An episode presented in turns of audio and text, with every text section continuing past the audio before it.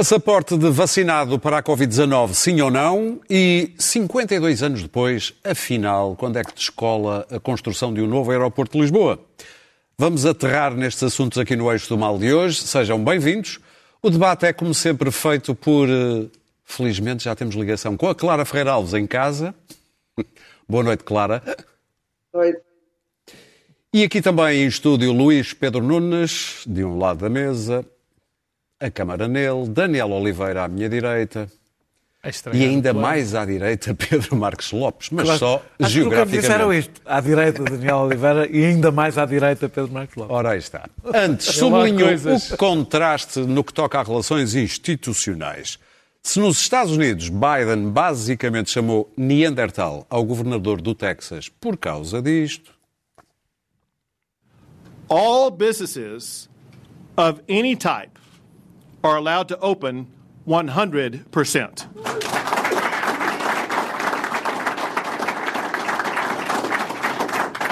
That includes any type of entity in Texas. Also, I am ending the statewide mask mandate. The last thing we need is Neanderthal thinking that in the meantime everything's fine, take off your mask, forget it. It still matters. Pois é, nos Estados Unidos tratam-se por Neandertal porque cá o Primeiro-Ministro ofereceu com carinho um bonsai ao Presidente da República. Queria deixar aqui ao Sr. Presidente da República uma. Um, depositar nas mãos do Sr. Presidente da República, em forma de bonsai, um exemplo de uma quercus nacional, já centenária, e que é exemplo daquilo que nós temos que ter. É uma floresta que dure para além das nossas próprias existências, quer nas funções políticas que exercemos, quer na nossa. Na própria vida. Não me querendo tornar um pessimista, mas receio que sim. Sr. Presidente, nas suas mãos, a floresta portuguesa. Marcelo ficou assim com uma cara como quem pensa: ufa, cefei-me de uma vaca voadora. Lembram-se? Amor é assim. Ele ameaçou que ia cantar e Ele disse cantou. que ia cantar. Bom, vamos antes à nossa Este ordem do país é dia. tão fofo, não é? À nossa ordem de trabalhos. E começamos pela ideia defendida por vários- países europeus da criação de um documento tipo passaporte ou certificado que prove que o seu detentor ou foi vacinado para a Covid-19 ou tem um teste negativo ou já teve a doença e ficou imunizado. Isto para facilitar as viagens. Esta ideia, de qualquer modo, levanta várias questões, nomeadamente éticas e legais. Luís Pedro Nunes, tu tens mais dúvidas ou certezas em relação a este passaporte? Eu ando com certezas variáveis. Não todo um novo conceito. Ando ao longo do dia, vou, vou variando certezas. Ah, eu, quando, quando peguei neste tema, disse: pá, isto é um horror, nem pensar numa coisa destas. Isto é, ah, há aqui várias, várias, várias questões. Bom, logo, do- logo de início, na primeira abordagem, isto é um, é um, é um conceito do objeto. Quem tem um passaporte com vacinação entra nos lugares. Aliás, em Israel é- é- está-se a fazer isso. Quem tem o passaporte de vacinação vai ao ginásio, vai ao teatro, circula livremente. Quem não tem passaporte, rebel, bel, bel, não vai lá nenhum. ainda há os palestinianos a seguir. Sim, nem mas vacina, esse- nem esse- passaporte, esses, esses, são indocumentati. Não têm, nem têm direito a, a passar o muro. Bom, é, quer dizer, temos aqui uma situação de, de aberração, não é? Mas, hum, e como é que isto se resolve? Isto- que ideia é esta? Que absurdo é este? Bom, apa- aparentemente temos vários níveis. Temos um nível global esta ideia, sempre a um nível de primeiro mundo, como não pode deixar de ser, porque a nível de terceiro mundo o problema é não ter uma vacina sequer, não é? Há uma vacinazinha para, para, para a amostra, um restinho, uma sobra. Ah, mas é, é um problema que se está a colocar porque, porque está, estão a criar passaportes, independentemente de estarmos aqui a, a pensar no conceito. Temos ah, lobbies ah, a, puxar por este, por este conceito porque estão em desespero. Temos companhias aéreas que estão a criar voos com passaportes ah, de vacinação, como há quantas, a australiana, a mesmo uma neozelandesa. Temos a União Europeia a querer criar um certificado de imunidade digital dentro do espaço europeu para poder abrir as, as- as- as- as, fronteiras. E temos vários países eh, a, a- a refletir dentro de- de- com, esse, com esse conceito. E temos dentro da própria União Europeia países a antecipar-se. a Grécia, o Chipre, a Dinamarca e a Áustria com conceitos diferentes, porque querem pôr, em- pôr o turismo a funcionar. Portanto, para além do nossa, da nossa, ah, dos nossos. E temos a União Europeia também a refletir sobre isto. Para além dos nossos próprios pruridos em relação a, este- a esta ideia, estamos a ver um- uma ideia em movimento que não sabemos como é que vamos conseguir parar. Primeira coisa, passaporte de vacinação. Não funciona. Não funciona. Ah, podemos chamar-lhe passaporte de vacinação, mas um passaporte de vacinas tem vários problemas. Um, há vacinas com diversos graus de proteção, quer dizer que uma vacina com 60% de proteção e uma vacina com 90%, portanto, as, as vacinas são diferentes e protegem de forma diferente. Não se consegue provar que quem tem, e não se consegue provar que quem tenha ser vacinado não seja ah, transmissor do vírus. Ah, e, portanto, quem tem vacinas também tem que ser testado antes, antes de entrar de um avião ou antes, antes de viajar. Portanto, este conceito do passaporte de vacinação, é em si um conceito abs- absurdo, é, é apenas uma ideia. Mas, mas, e aqui levanto mais, mas ah, o tal certificado de imunidade digital não é uma ideia tão má quanto isto neste sentido.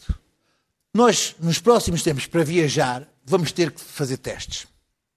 Vamos ter que fazer testes. Vamos ter que, para ir eh, à, à Tailândia, vou ter que fazer um teste antes de viajar e o hotel vai me exigir um teste. E os aeroportos, os aviões para embarcar, vais ter que fazer um teste. Um teste de 24 horas ou 48 horas antes. E o problema é que quando desembarcares, vão ter que- vão-te exigir um teste de, de- de- um PCR. E 300 pessoas vão ter 300 testes diferentes, com 300 papéis diferentes, de 300 Germanos Almeidas ou Unilabs diferentes dos países deles, alguns falsos comprados por 40 paus. Como já foram detectados. Hã? Como já Sim, foram 40 detectados. paus. Sim. A proposta que a União Europeia, uma, uma das propostas que a União Europeia está a fazer é a criação de uma, de uma, de uma app em que os laboratórios certificados coloquem, e isto é uma coisa diferente do, do, do, do- passaporte de vac- Não é vacinação. coisa, é- é um não, teste. é o tal certificado de vacinação digital que, que engloba três é coisas. Uma é- é uma, teste, uma é a, a- a imu- a imunidade serológica, que diz que estás imune. A outra seria a vacinação, mas não sei para que é que serve se tu podes transmitir o, o vírus sendo vacinado. E a outra, a possibilidade de, de fazeres o teste e teres um QR Code que passes na fronteira com aquilo. Mas são três coisas diferentes. Mas as três Não dentro de deste certificado de mesmo coisa. tempo. Mas o que acontece é que há um problema, há um problema de conceitos no meio disto tudo. E é evidente que qualquer pessoa ah, minimamente ah, eticamente com o mínimo de bases eh, éticas de cidadania acha que criar cidadãos vacinados e cidad- cidadãos não vacinados é aberrante. Mas também temos andado, e isto não há dúvidas em relação a isso, mas também andamos aqui todos a brincar a, a- a- esta coisa de sermos éticos quando andamos a, a se embarcar vacinas com maior das despreocupações em relação ao resto do planeta. Aliás, eu vi Portugal agora comprar 38 milhões de vacinas e dizer assim: isto é, estamos a se embarcar, sim senhora, mas é para depois oferecermos aos mais pobres. Eu gosto disso. Hã? Eu acho, isso, acho um, conceito, um conceito absurdo, porque eu não- mas vamos oferecer a Quer quem? É, em Quando vez de- sobra- em nós vez já de dar temos- acesso, nós já temos- nós nós já temos vacinas para, popula- para- vacinar duas vezes a população portuguesa, mas vamos comprar 38 milhões só agora assim de vez. Portanto, esta questão da ética é tudo muito bonito. Agora, eu acho que a questão do certificado de imunidade digital que permita uma unificação dos testes PCRs e como digo, isto, isto, isto do- da vacinação é, é- é- é- é água vai, água vem, porque não serve para nada.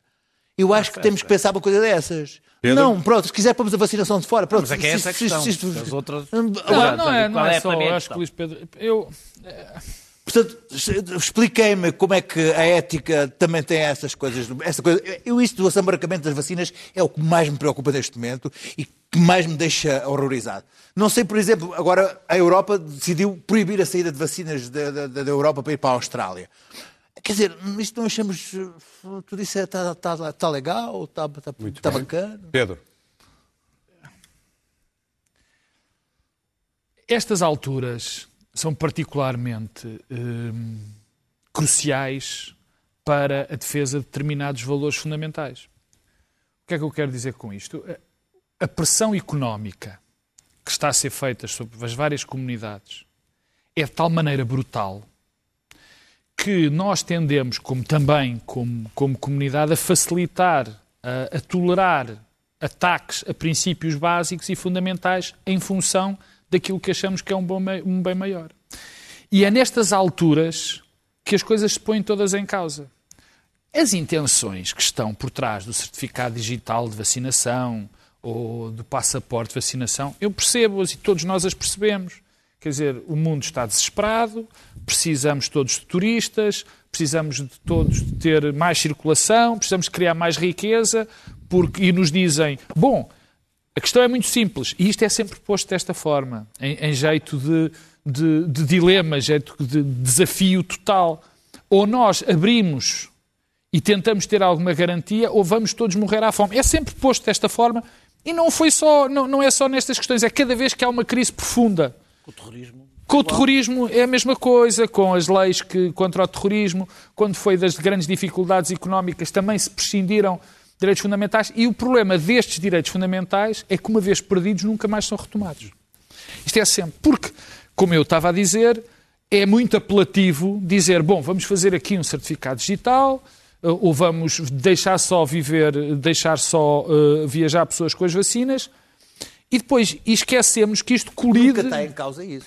Oh, Luís Pedro está acaba sempre... só viajar quem tem vacina. É quem tem o teste. Eh, mas é, quando tu falas de um certificado digital para vacinação. Não, imu... de vacinação. De, de, imunidade digital. A partir do momento que tens o certificado tu... de vacinação, dizes tu que é claro, só. Pois o problema é esse. O que acontece é que os aviões isto, vão deixar de entrar pessoas, é, vão deixar de entrar oh, pessoas que não é, estejam com. Mas é com... mas é. Eu, eu, eu, e, e não é preferir, e não é preferir, obviamente, que eu acho que é 30 mil vezes preferível, digamos assim, e, ou, é isso não me levanta grandes questões éticas, ser necessário um teste para viajar. Tenho algumas dúvidas, mas prefiro.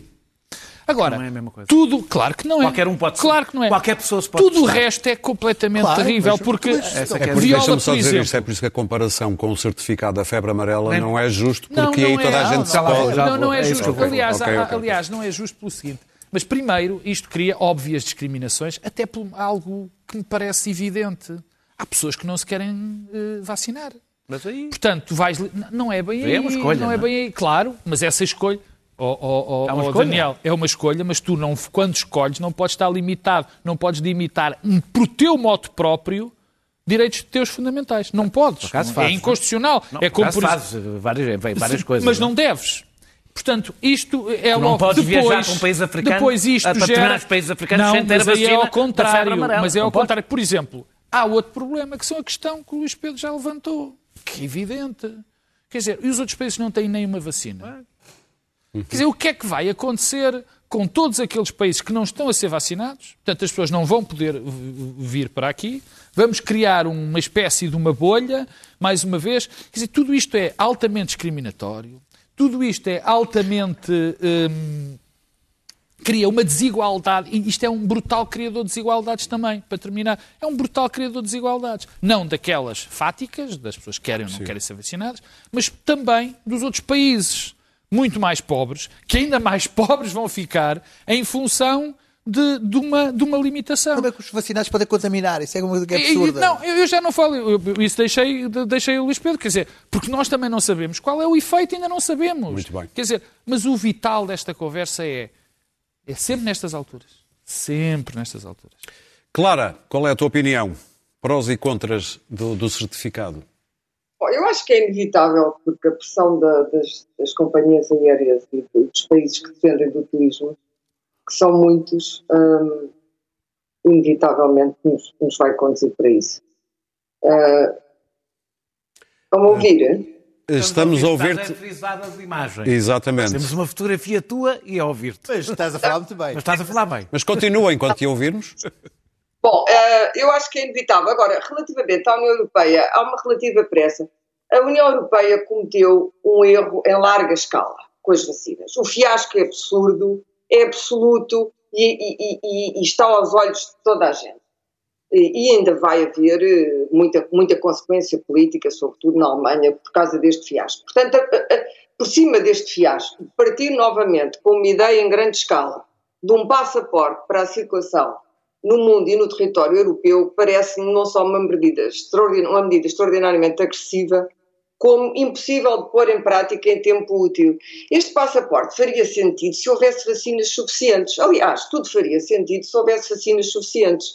Ora, o que nós sabemos é que a União Europeia não tem vacinas. A medida extrema e louca de cancelar a exportação de vacinas para a Austrália, depois de vir dizer que o nacionalismo uh, das vacinas é condenável, mostra até que ponto a União Europeia mais uma vez enlouqueceu. Temos aqui os mesmos erros da dívida soberana, mas extrapolados e, e, e uh, elevados a uma potência muito, muito maior.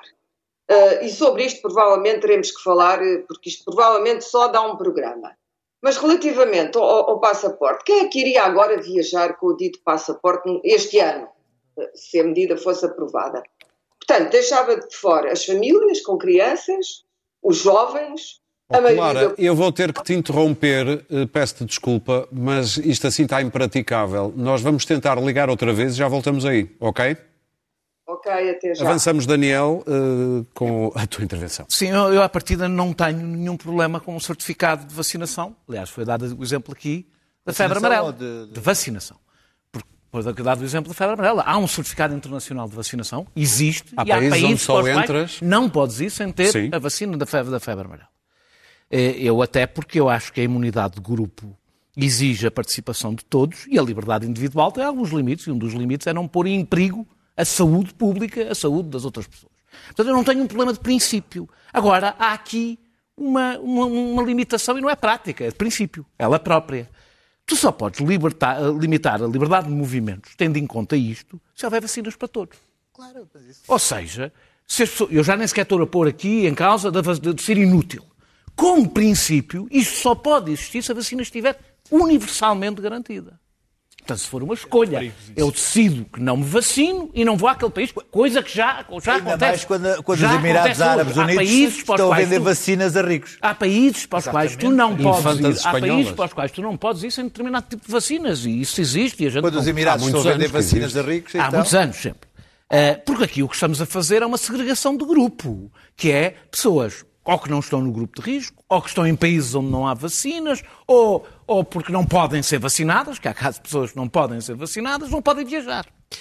É, o que a mim me assusta, e a Clara acho que ia por esse sentido, espero não lhe roubar a intervenção, é, é que a mesma Comissão Europeia, que é incapaz de usar a declaração de Doha, que, que, estamos a falar de uma lei internacional da Organização Mundial de Comércio, que permite levantar, ou pelo menos ameaçar levantar, as patentes. É, não é nada de radical. Foi feito inúmeras vezes já neste século. Só os Estados Unidos, espero não me estar a enganar, fizeram quatro vezes nos últimos 20 anos. Uma delas com, com o Tamiflu por causa da gripe das aves. É um, é um ato comum em nome da saúde pública.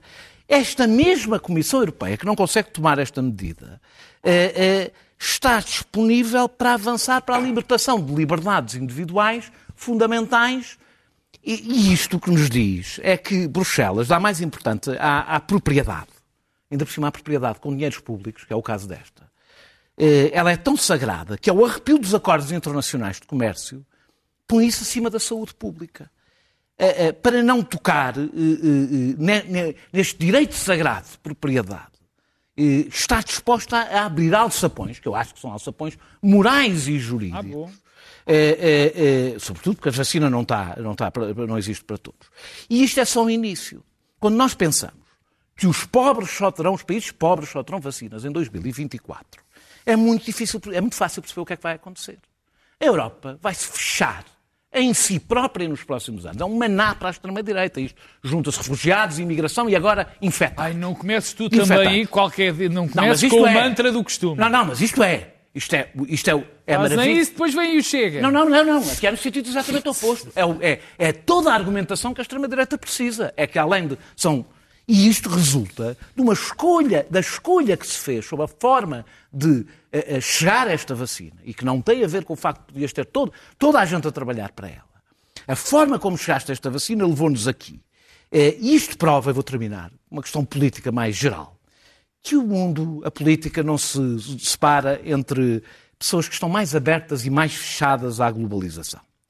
Na realidade, em nome da propriedade e da sagrada propriedade das patentes, Os supostos defensores da globalização estão dispostos a fechar fronteiras, estão dispostos a limitar a liberdade individual. Mas é exatamente aí que a fronteira está a fazer, Na Daniel. realidade, o que aqui está em causa é o que é o que esteve sempre na realidade. É o lucro de alguns ou o bem-estar de todos. E na realidade, nós não temos vacinas em muito maior quantidade por uma escolha. Não é por uma inevitabilidade. e, Muito bem. portanto, vamos por estes atalhos, que é fechar fronteiras, que é, que é criar passaportes, porque não queremos tocar no lucro de meia dúzia de empresas. Clara, agora esperemos que sem cortes. novamente Marte, cá estou eu, um, o Elon Musk ao meu lado. Uh, voltando àquilo que eu estava a dizer, se conseguir retomar, um, quem é que viajaria? Portanto, os jovens não podem viajar, são os últimos da fila, as crianças que estão ainda depois dos jovens, as famílias com crianças, e portanto teríamos, neste ano de 21, Uh, praticamente as populações ativas dos países, dos grandes e dos pequenos, visto que os, o, dos grandes escorre para os pequenos, e é isso que vai suceder com Portugal, quando, quando a guerra das vacinas afinar, que ainda não chegou lá, um, e portanto teríamos que uh, uma parte ínfima de trabalhadores da saúde, as pessoas mais velhas, um, as pessoas de meia idade que já tivessem patologias e que tivessem sido vacinadas. Ora, isto não faz sentido nenhum. Eu não digo que, eh, independentemente do que acontecer com, com as vacinas e as farmacêuticas, que não se tenha que avançar para, uma, para um, um boletim de vacinas, como dizia antigamente, em que antes tínhamos que viajar com determinadas vacinas para determinados países, ainda temos febre amarela quando se vai uh, uh, para a África, do mesmo modo que tomamos uh, medicamentos contra a malária quando vamos a países com malária. Muito bem.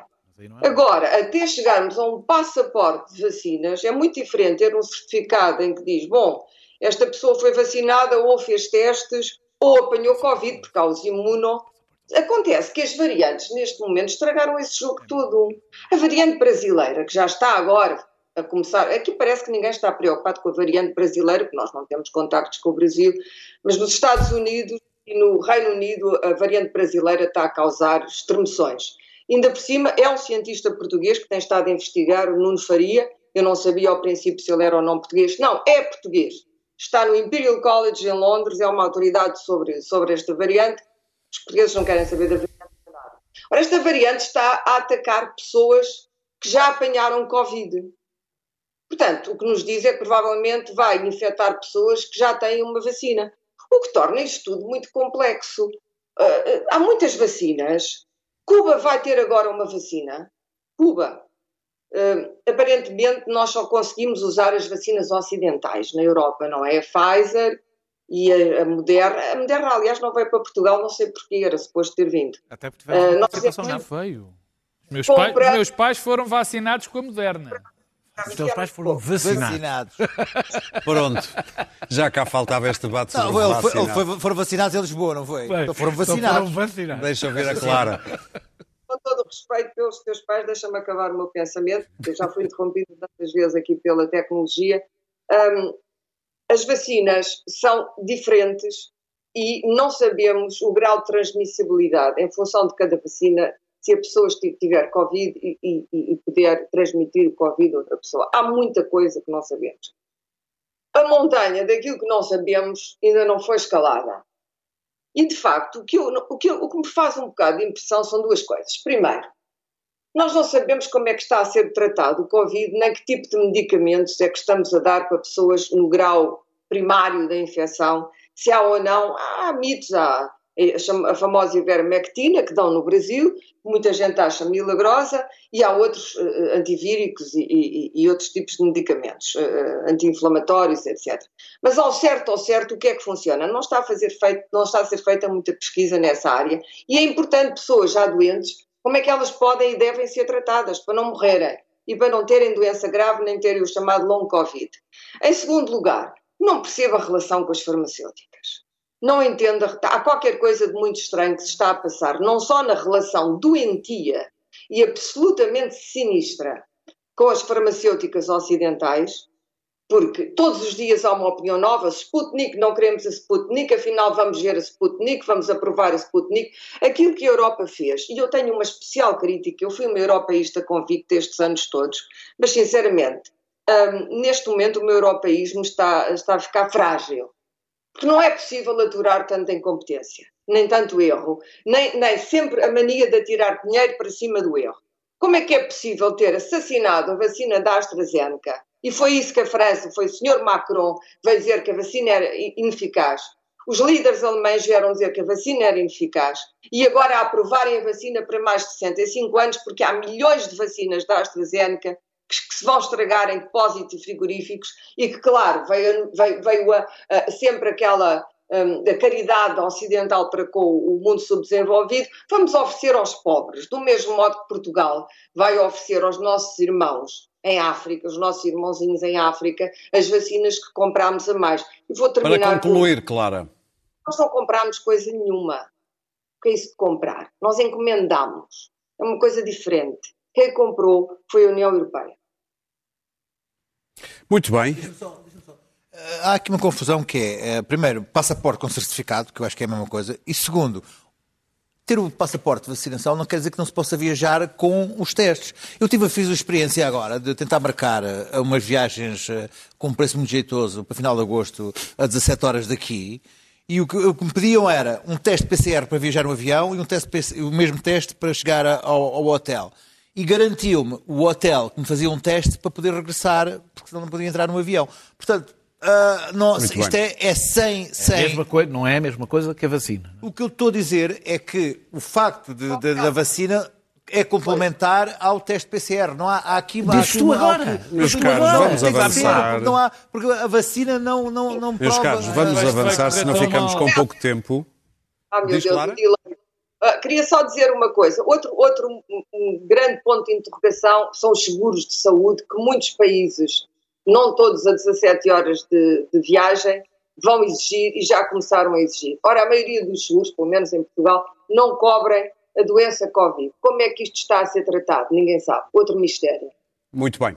Vamos agora a uma ronda um pouquinho mais rápida sobre o novo aeroporto que há 52 anos anda a ser estudado em Portugal.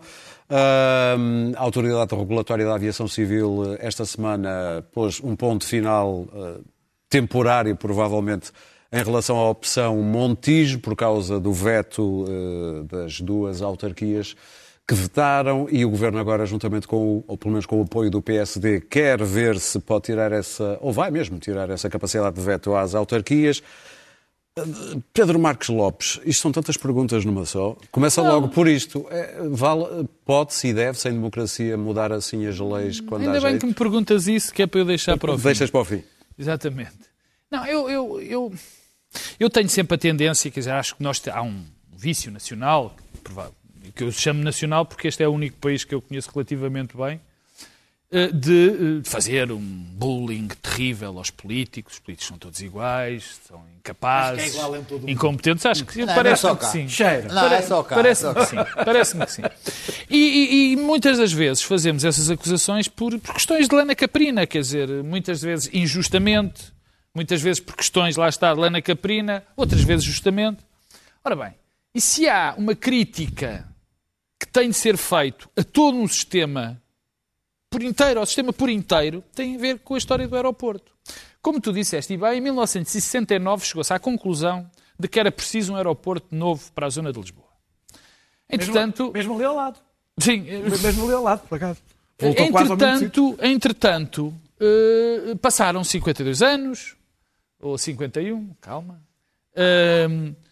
As, uh, o próprio país modificou-se e nós continuamos a ter sistematicamente, de X em X tempo, um estudo novo que nos diz que aquele sítio não, aquele é que deve ser, acolá é que deve ser. Eu, na minha qualidade de grande especialista em aeroportos. Agora, tira o fato de epidemiologista. Agora, tira epidemiologista, ponho de, de, engenheiro de ambiente, depois de engenheiro de, de aeroforensics e tal. E não faço a mínima ideia qual é o sítio que está certo, o sítio onde deve ser. Não sei se é no aeroporto de Jamé, Saudações Mário Lino. Não sei se é na OTA, não sei se é no Montijo High Cost ou Montijo Low Cost. Não faço ideia nenhuma. O que sei o povo, é que isto, sim, o exatamente. O que eu sei é que isto é uma brincadeira completa.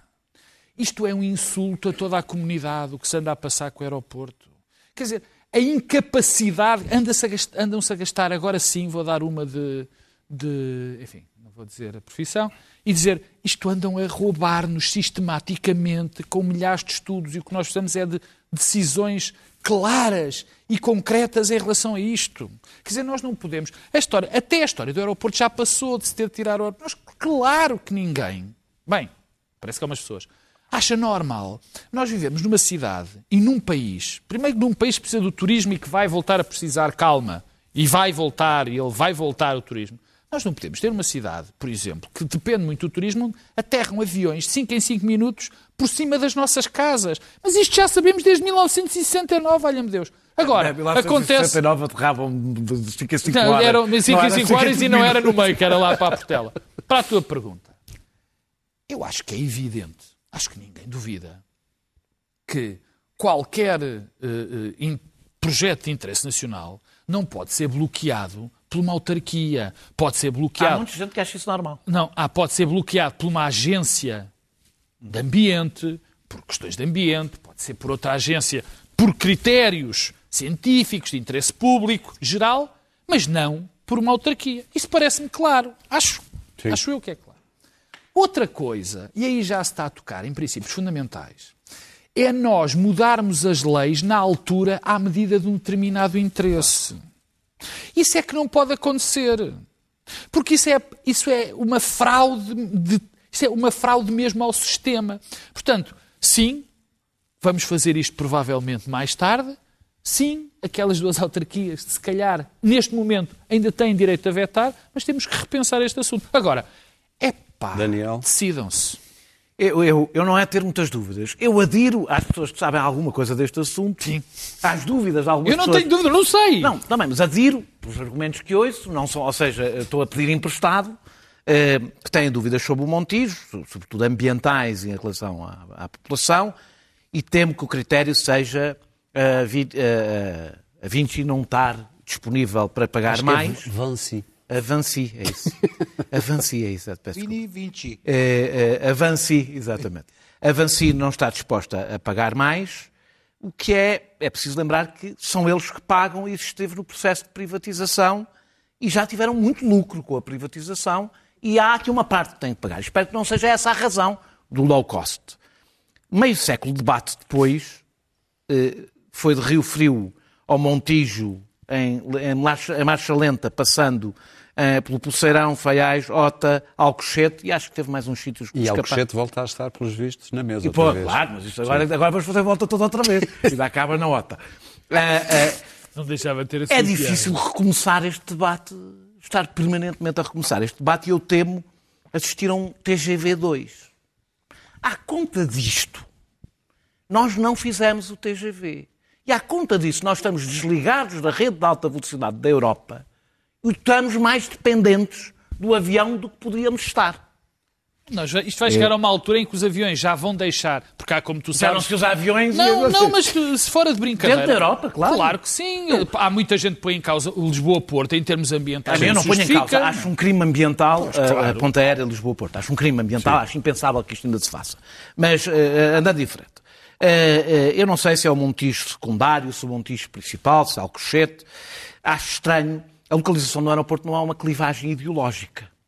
Ah, eu que não sou um defensor em geral de, de- de pactos de regime em que não haja alternativas, isto não se aplica, evidentemente, à localização do aeroporto. Como é que ao fim de 50 anos não se conseguiu haver um acordo político de longo prazo para a localização de um aeroporto? Eu acho que isto demonstra alguma falta de, nem, nem se chegou aí, de Daniel. maturidade O problema é política. que nem se chegou, não se É, chegou aí. mas neste caso é mais grave, porque neste caso o aeroporto está pago. E a gente ainda perde a oportunidade do aeroporto estar pago. Que não é pago por nós, Sim. é pago. Bem, as- Bom. as- as- os acessos são pagos por nós. Para concluir, A decisão da ANAC era inevitável hum, perante o veto. É quase de automática. Mo- É automática. De veto Seixal hum, eh, Montijo, eu também acho que é uma regra absurda. Imaginem o que é que é fazer um TGV ou uma autoestrada com esta regra. Tinha que, tinha que seguir o país aos zigue-zagues com todos os vetos que tivesse no caminho. Eh, E Lisboa, já agora, paga a sobrelotação do aeroporto. Está, paga com a sua qualidade de Sim. vida. Imaginem que Lisboa resolvia dizer: acabou. A partir de agora é só de hora a hora que há um avião e não há depois da meia-noite. Como é que o país ficava? Pois. Eu acho que É, é, ninguém mais a norte se Por importa isso, para isso. terminar, pois, não, mas Para é que terminar, importaria sim. o país, não é? É, Porque isto, os aeroportos não são.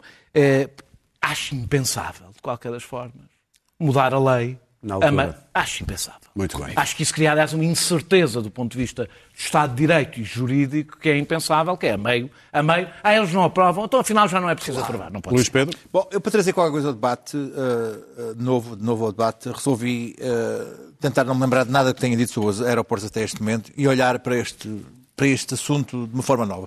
E achei eh, verdadeiramente, imaginando que tenho 17 anos ou 18, eh, olhar para, para isto e pensar, olhar ontem. e tentar, tentar perceber porque é Desde que... 17 o aeroporto nem estava em discussão ainda. Porque é que, não, não, mas tinha- tem 17 em Beja muito 2021, menos. em 2021. E tentar perceber porque é que ah, se estão a tentar construir um aeroporto ah, numa zona que.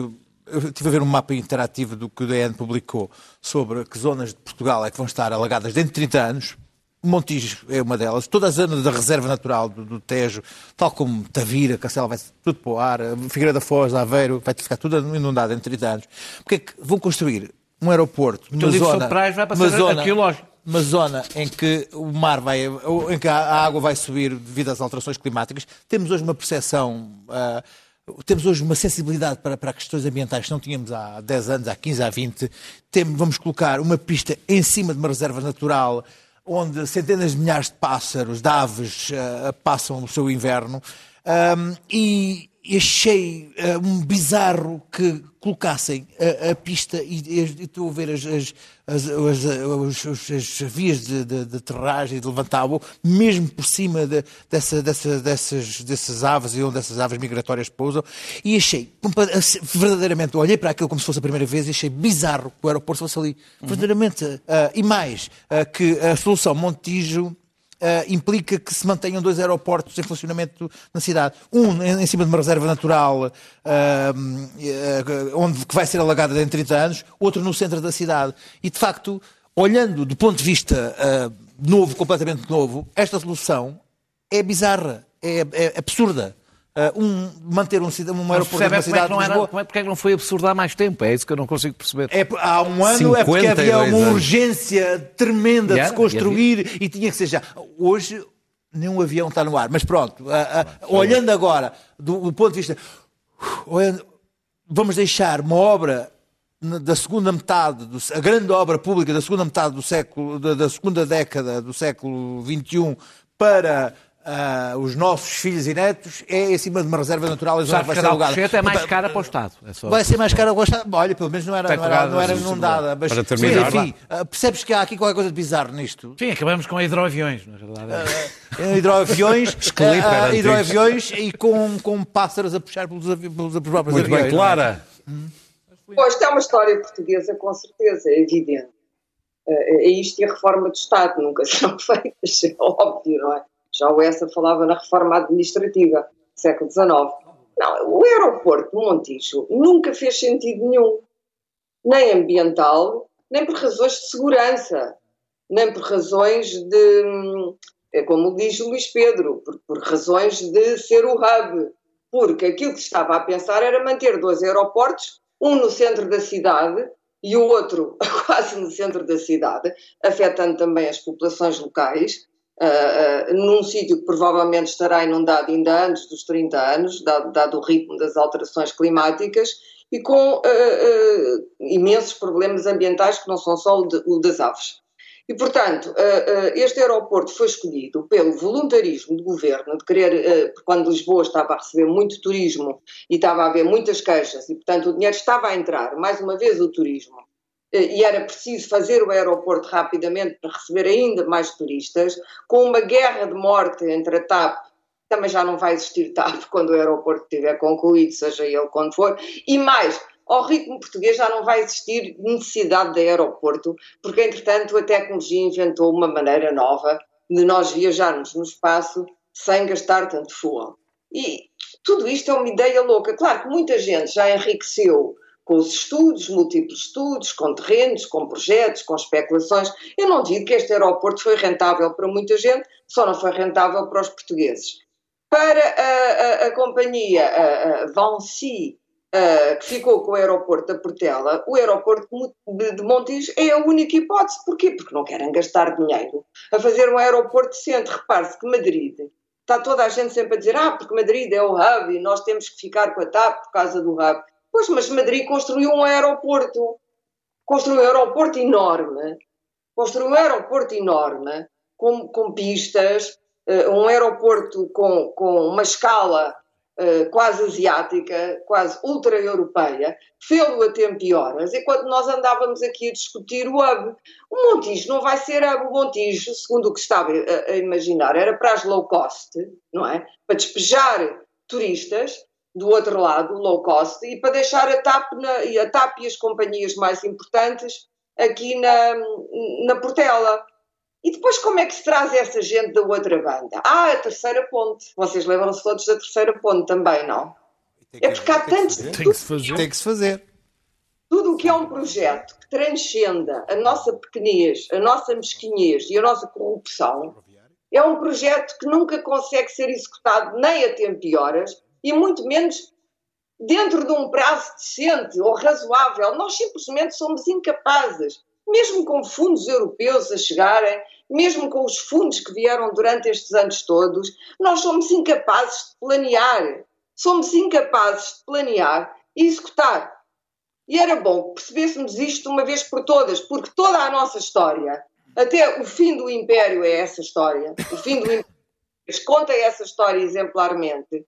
O corpo do Império era muito grande e Portugal é um retângulo onde não há pensamento. Há muito pouco pensamento aqui, há muito pouca massa crítica e há, como é um país pobre e pequeno, há muita ganância. E a ganância e os interesses dos lobbies e dos privados que andam à volta do Estado por causa do aeroporto têm-se sobreposto, a verdade é esta, ao grande interesse público. E claro que o Costa, com o seu consulado, de repente pensou: este aeroporto vai ser o meu aeroporto, é o aeroporto que eu vou construir, vai lá ter uma plaquinha, que em Portugal há sempre placas, não sei se já repararam. Vocês nunca viram em nenhum outro país da Europa a placa a dizer: o senhor doutor Junqueira das Neves uh, Amélio veio, esteve aqui no dia tal, tem o, o arquiteto ou o construtor e depois tem o autarca, a pequena entidade local, não é? Nós parecemos saídos de um conto do Borges sobre a burocracia, não é? A, a pequena potestade local põe lá o seu altíssimo nome. O senhor Amélio, o doutor Amélio, é o doutor. O doutor Amélio esteve aqui no dia tal e inaugurou. Ninguém sabe quem é o desgraçado mas não interessa, tem lá uma placa. A maneira que o Costa ia ter uma placa. A minha cadela tem o nome do Pedro Santana Lopes. E o Pedro, olha, da Justiça de Pedro Sogras. Não dei do Pedro Nuno Santos. Quer dizer, o Pedro Nuno Santos, doutor Pedro Nuno Santos e doutor António Costa inauguraram o aeroporto de Montijo, mataram as aves todas, isto não é para durar, é só um, vamos, vamos ali e já, e já voltamos. Muito bem, logo, Clara. Nós ficamos a pensar em construir, claro, o terceiro aeroporto, exatamente como a terceira ponte. Muito bem, vamos avançar. Felizmente hoje chegamos com algum tempo para as notas, o que é bom, não é preciso andar a correr. Luís Pedro Nunes, tu querias falar do 4 de março? 4 de março é hoje, é hoje que, o, que o engenheiro Donald Trump uh, toma posse. É verdade. Uh, segundo segundo uh, vi nas notícias, uh, Donald Trump vai ser o 19 presidente dos Estados Unidos a tomar posse hoje, 4 de março. Tanto assim é que a sessão do, do Congresso teve que ser uh, suspensa porque Houve ameaças? havia ameaças concretas de um novo de uma nova invasão de, daqueles rapazes uh, de, que se viram que se viram há, há uns tempos eu, eu, acho interessante, porque eu, quando, quando o Trump perdeu, eu disse que, que ele ia andar por aí e dizer: Ah, não, não, está feito, está arrumado. Depois, há, há tempos, falei aqui como é que ele tinha um partido republicano na mão. Recebi uma série de mensagens a dizer que eu era um perfeito inútil a, a, a analisar a política americana, quando, como se viu este fim de semana, na, na conferência uh, dos republicanos, uh, Donald Trump tem um partido na mão, mas de uma forma uh, de culto total e absoluto. Quem fez discursos contra Trump logo a seguir àquela, àquela tomada no Congresso já foi pedir perdão a Trump, até a embaixadora Nikki Haley, que tinha, fez um, um texto na Politico a dizer mal do Trump e que tinha acabado e tinha, o, o caminho que tínhamos andado atrás dele, já tentou ir a Mar-a-Lago pedir desculpas ao Trump e o Trump não a aceitou. Porquê? Porque ninguém tem futuro no Partido Republicano neste momento sem a benção do Trump Muito e anda bem. tudo atrás do Trump. E isto é Distintos. perfeitamente arrepiante, tempo, nomeadamente ah, as teorias da conspiração e neste momento haver congressistas e senadores que andam a dizer que quem andou a, fazer a tomada do, do- do- Congresso e do Capitólio foram antifas mascarados de trumpistas. É uma teoria que já não é uma nova. coisa perfeitamente ah, louca e vai correr tudo bem. Pedro Marcos Lopes, queres falar de pessoas que estão a ser acusadas de ajudar imigrantes ilegais? Eu queria falar especificamente de um, Do Miguel Duarte. de um homem que, que eu sou um grande admirador, não o conheço, que já foi entrevistado aqui no podcast do Daniel Oliveira, chama-se Miguel Duarte.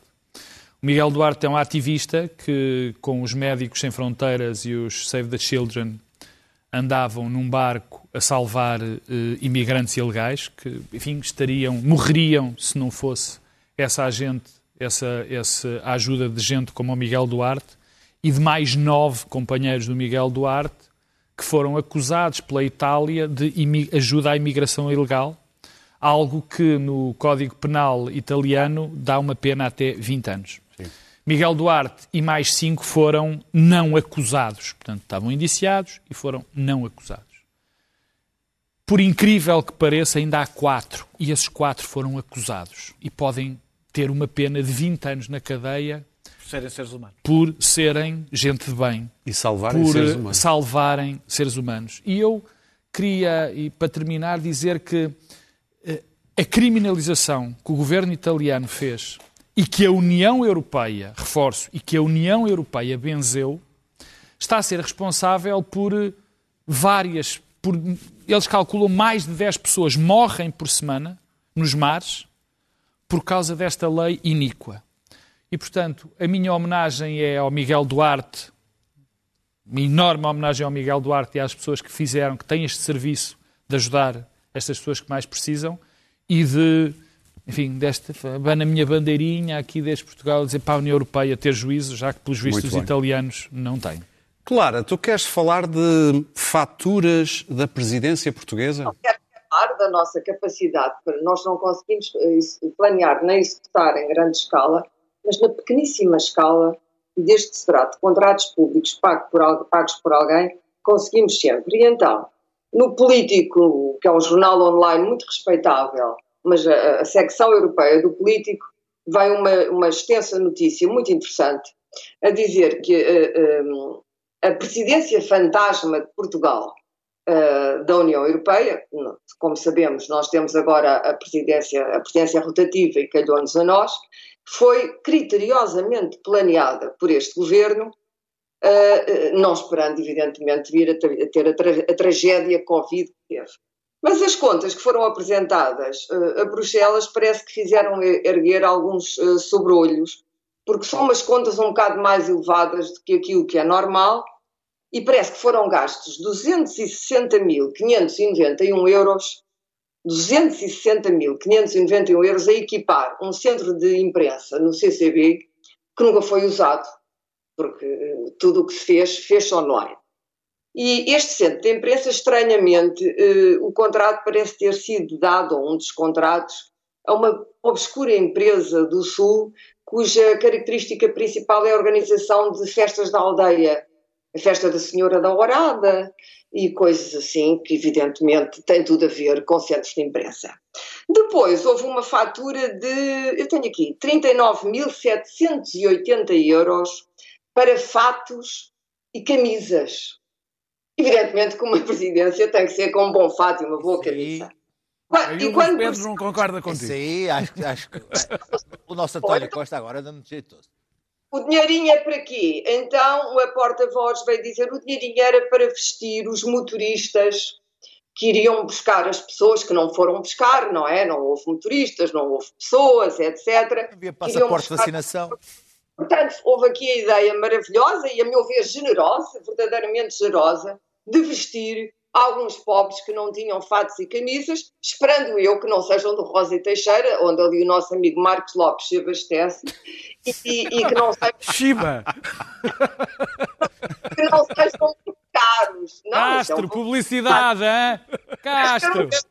vais ter um desconto. E, portanto, os fatinhos e as camisas causaram alguma perplexidade, porque normalmente as presidências as pessoas encomendam gadgets, caderninhos, lapiseiras, pins. Não, nós encomendamos. E depois há umas sponsorships como as empresas nacionais, que Muito também pareceram um bocadinho duvidosas à União Europeia, que evidentemente tem que pagar estas maravilhosas faturas, sendo que não aconteceu nada, porque se passou tudo online. Portanto, dizer que nós não somos capazes de planear e executar um bom calote, oh, isso é que somos.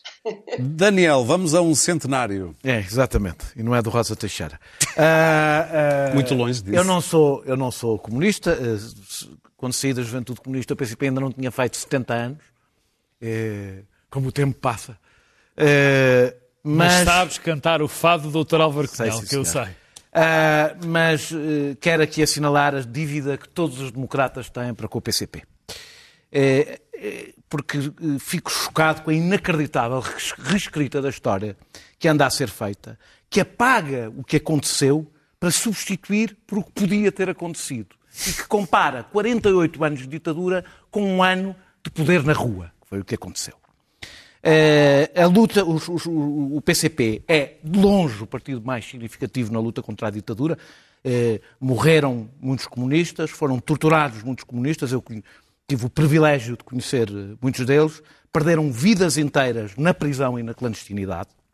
No leste europeu, as pessoas devem, deverão, a outros a resistência à ditadura.